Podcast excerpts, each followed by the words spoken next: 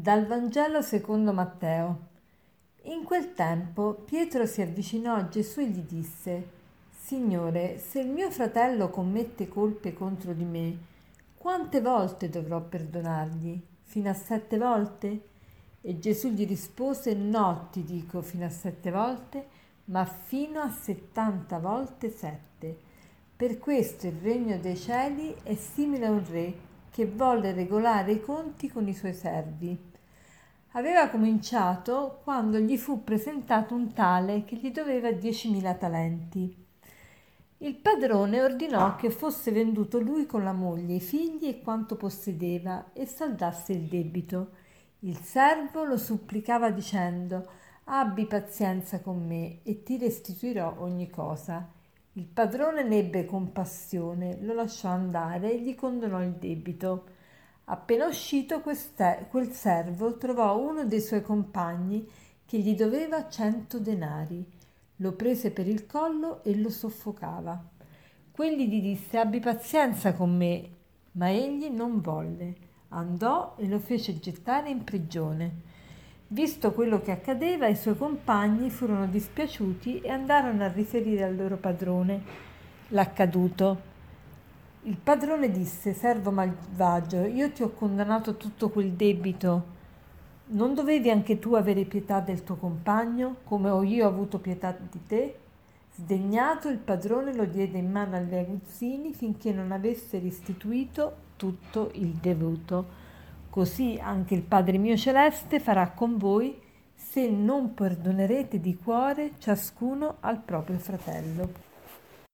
Oggi Gesù ci parla nuovamente del perdono e ogni volta che riflettiamo sul perdono possiamo trovare sempre nuovi spunti per poter approfondire questa tematica che è davvero centrale per la vita del cristiano e per la vita della persona in generale. Perché è centrale? Perché tutti noi ci troviamo di fronte a persone, inclusi noi stessi, limitate e il limite ovviamente crea di cer- certi atteggiamenti, certe paure, certi, ehm, certi comportamenti che richiedono da parte di chi li riceve il, il perdono eh, cioè richiedono la capacità di perdonare eh, a chi sbaglia. E, allora vediamo perché tante volte noi facciamo fatica a perdonare o non perdoniamo. E la paura di non di soffrire è forse la cosa che più ci frena dal desiderio, dal, dall'attuazione del, della capacità di perdono, cioè la paura di soffrire. Sì, abbiamo paura di soffrire, ma che cos'è questa paura di soffrire? Abbiamo purtroppo delle convinzioni nella mente che difficilmente riusciamo a eliminare. E questo è il motivo per cui facciamo fatica a perdonare, perché la paura è qualcosa che creiamo noi, non è un, un pericolo oggettivo. Per esempio, se io vedo un serpente velenoso e ho paura, quella è una paura motivata, perché veramente c'è un pericolo oggettivo. Ma molte delle nostre paure, come la paura per esempio di soffrire, se, se perdono qualcuno, questa è una paura immotivata perché? Perché non si verifica mai che se io perdono qualcuno io soffro. Si verifica il contrario, se io non perdono qualcuno io soffro. Allora perché invece noi abbiamo paura di soffrire se perdoniamo? Perché abbiamo delle idee che ci creiamo da sole, che ci impediscono quindi di vedere la realtà così com'è.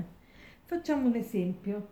Mettiamo una persona eh, ha paura di perdonare il genitore perché ha paura di soffrire nuove ingiustizie, nuove, nuove calunnie, nuovi eh, ricatti. Per esempio, una mamma che mh, mm, ha sempre lodato la sorella maggiore e sempre denigrato la sorella minore. Quindi la sorella minore si sente sempre eh, così presa in giro, eh, vilipesa, diminuita nella sua dignità e quindi ha paura di perdonare la mamma perché ha paura che questa madre se ne approfitti ancora di più e la umili ancora di più.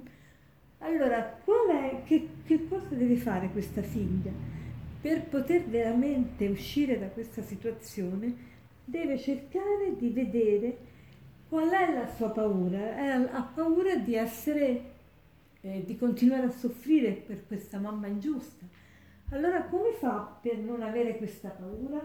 Deve guardare in faccia la madre e vedere che se la madre preferisce la sorella, fa i favoritismi riguardo alla sorella, vuol dire che ha dei problemi lei stessa, è la mamma che ha qualcosa che non va.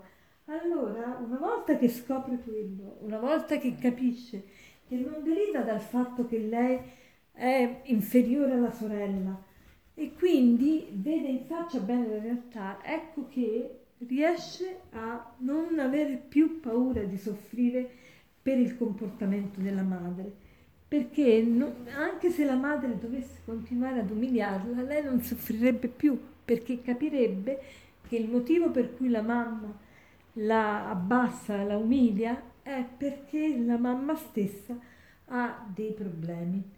Quindi, per ricapitolare, noi possiamo più facilmente perdonare se siamo, ci mettiamo veramente la nostra vita nelle mani di Dio e guardiamo le nostre paure in faccia con l'aiuto di Dio.